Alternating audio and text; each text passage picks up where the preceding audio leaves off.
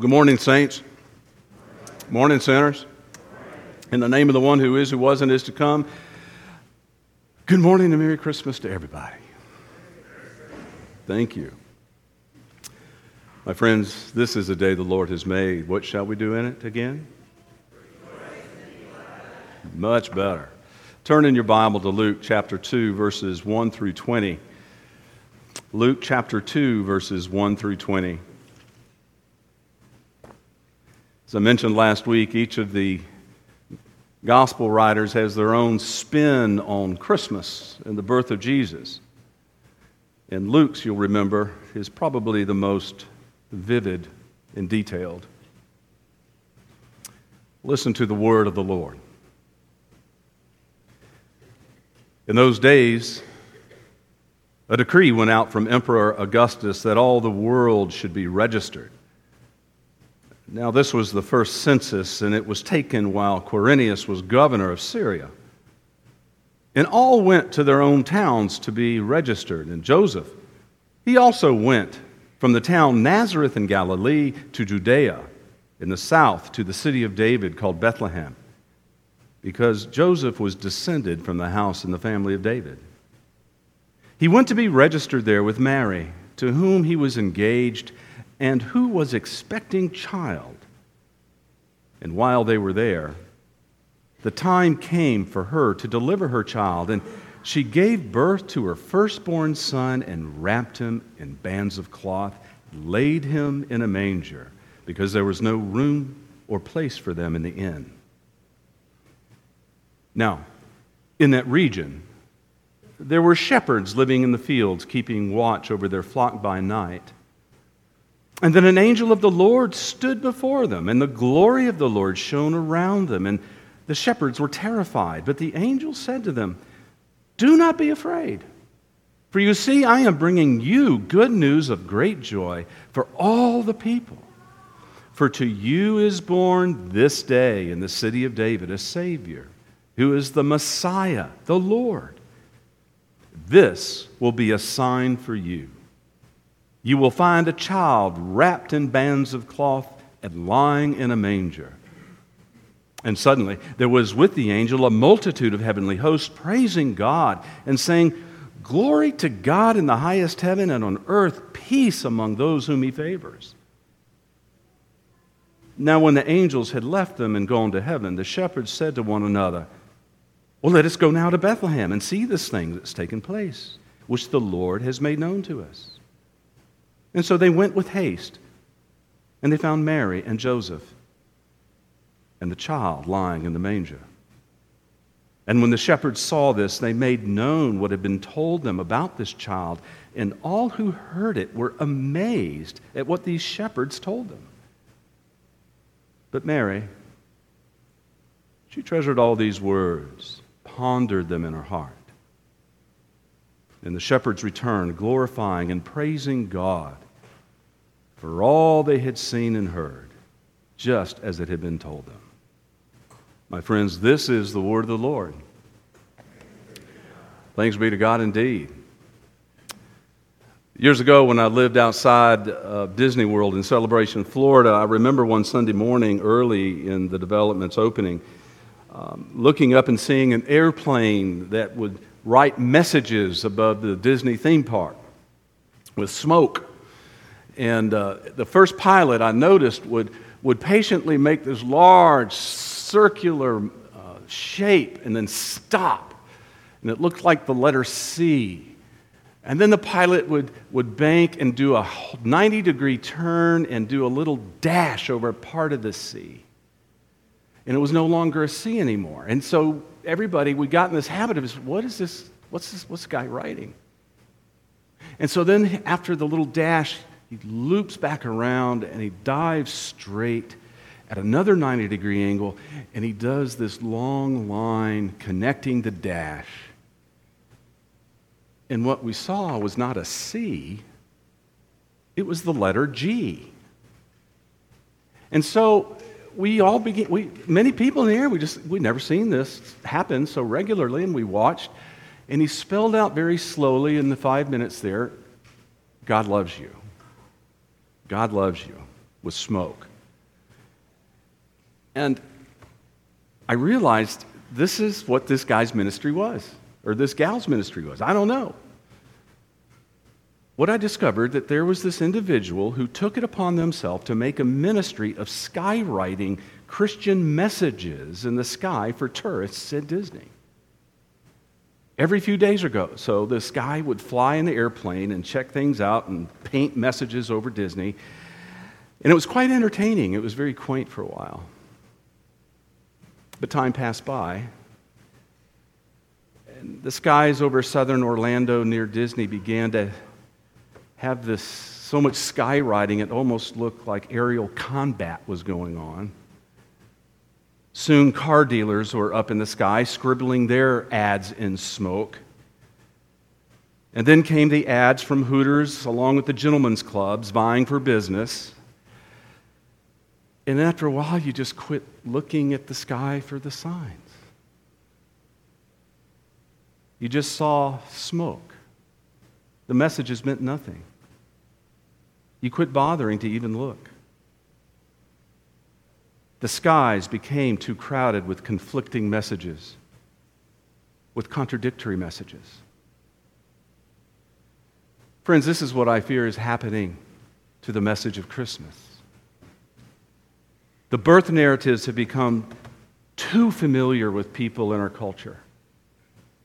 To others, they've become hackneyed. Yes, Mary, Joseph, angels, shepherds, cows lowing off someplace. Who's watching the sheep? They've lost their meaning to me.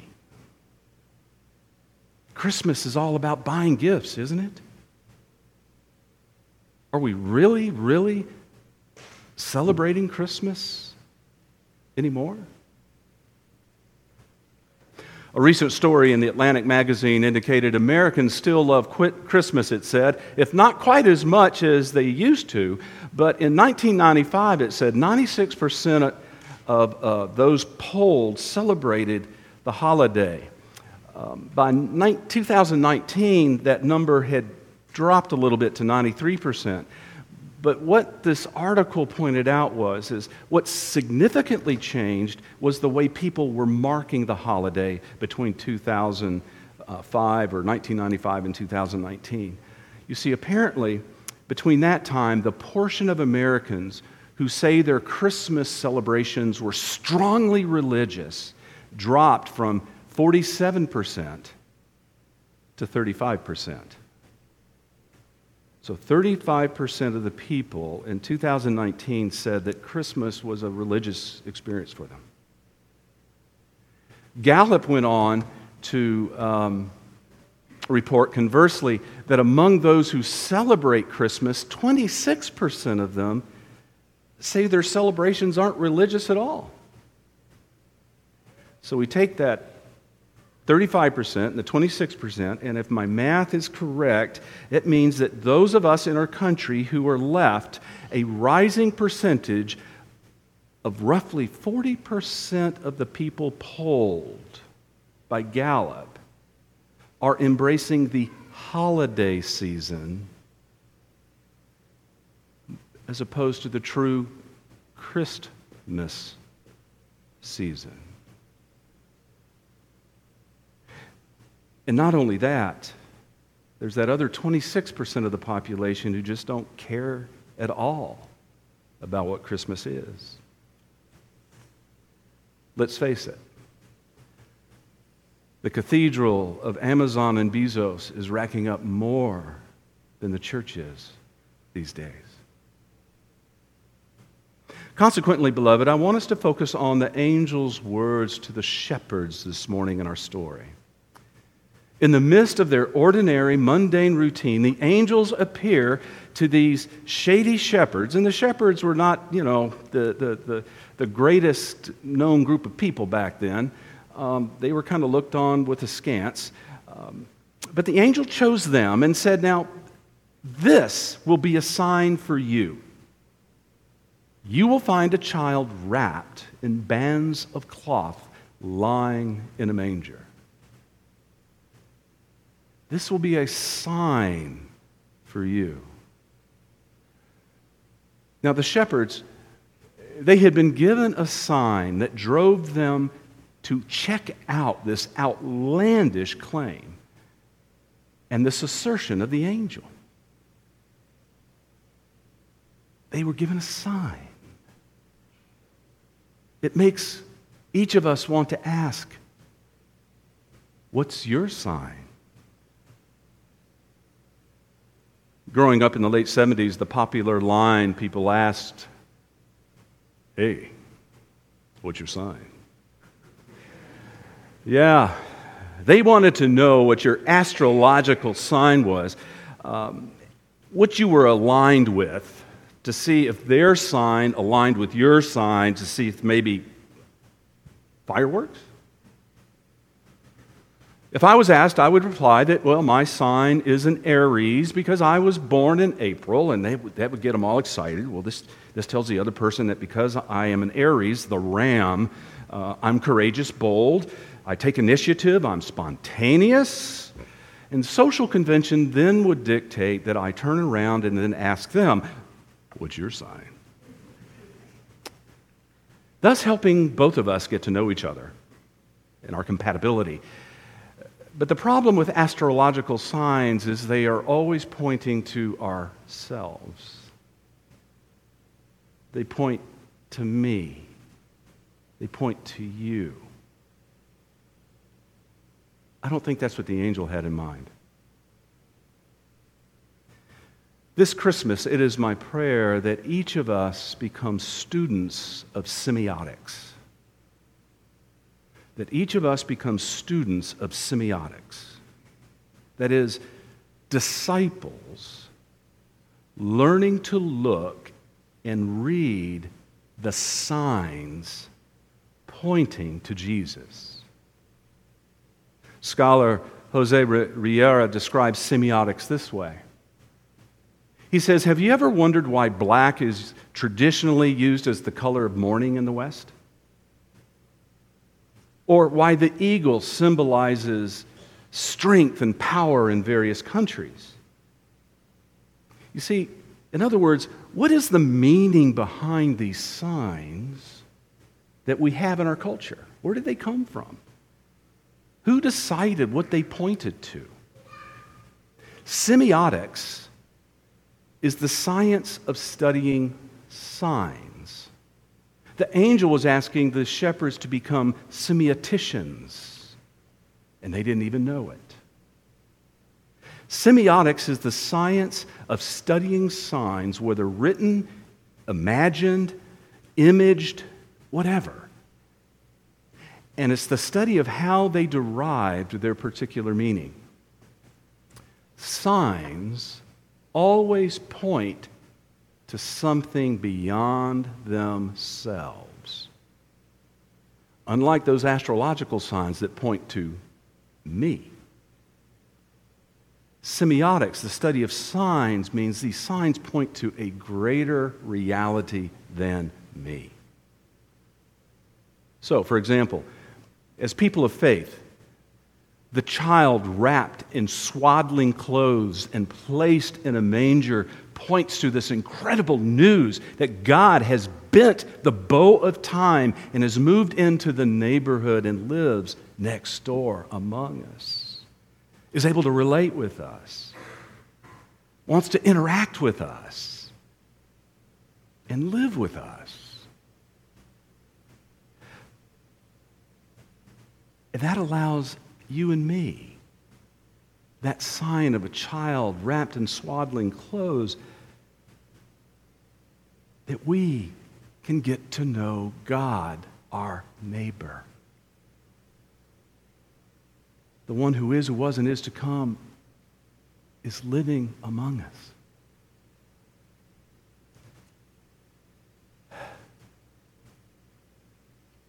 And then we are commissioned by the Lord. Once we encounter this child wrapped in swaddling clothes, to become living signs ourselves. This living, a living example of this child wrapped in swaddling clothes as we go out to the world and point to the real meaning in the culture of what the baby is about. What's Christmas about? So, as your preacher, when I ask you, what's your sign? It's not about describing you as it is so much is what is the sign you are giving to those in your neighborhood that Christmas matters? What is the sign you are giving where you work, where you work out? That Christmas is more than just a party. It's more than just opening presents under a tree. That the way you and I are signing to the world means that Christmas matters. That this baby in the straw means something. What's your sign, beloved? What's your sign? How are you? How am I pointing to Jesus? This morning we had the privilege, and it was a privilege, to participate and be a part of pointing Jesus in the plan of God to these young men in baptism. In baptism, Carol and Lauren invited you and me in to share the gift of God's grace to their children in their baptism. Bert and Liam's baptism is reminding all of us that their baptisms point not to themselves. If all we see is Bert and Liam getting water on their head this morning, we're missing it. What it means is we, they are pointing, their baptisms point to the fact God has adopted you and me, just as we have adopted these beautiful young men. They remind us that in our innocence, in our helplessness, in our brokenness, baptism is given to us as a gift of love by God. We don't deserve it, we can't earn it.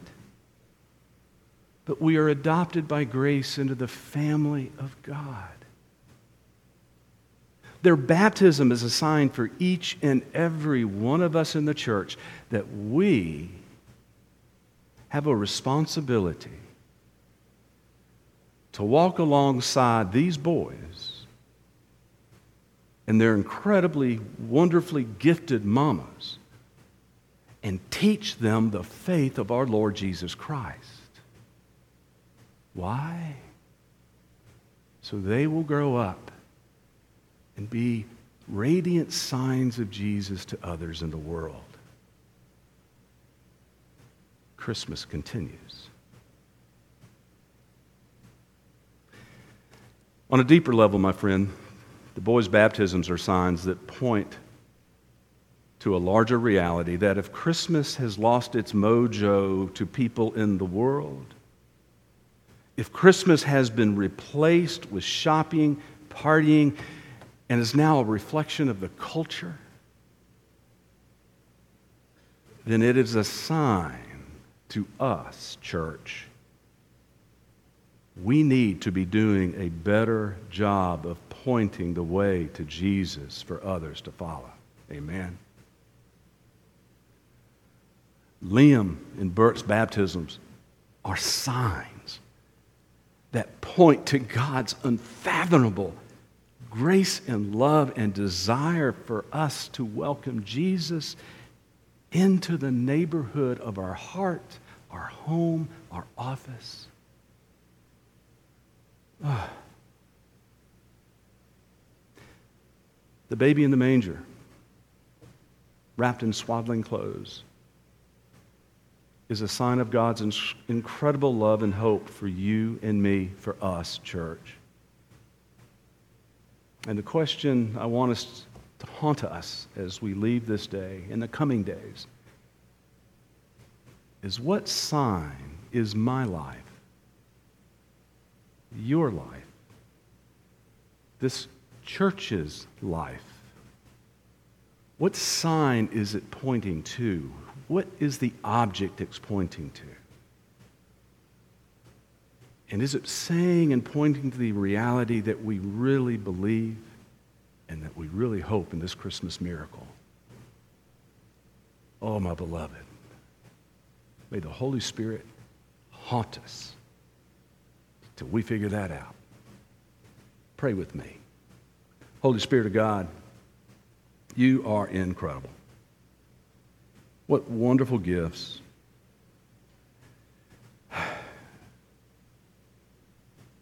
Lord, what, what is our sign is more than a Jeff Foxworthy routine. Lord, it's honest.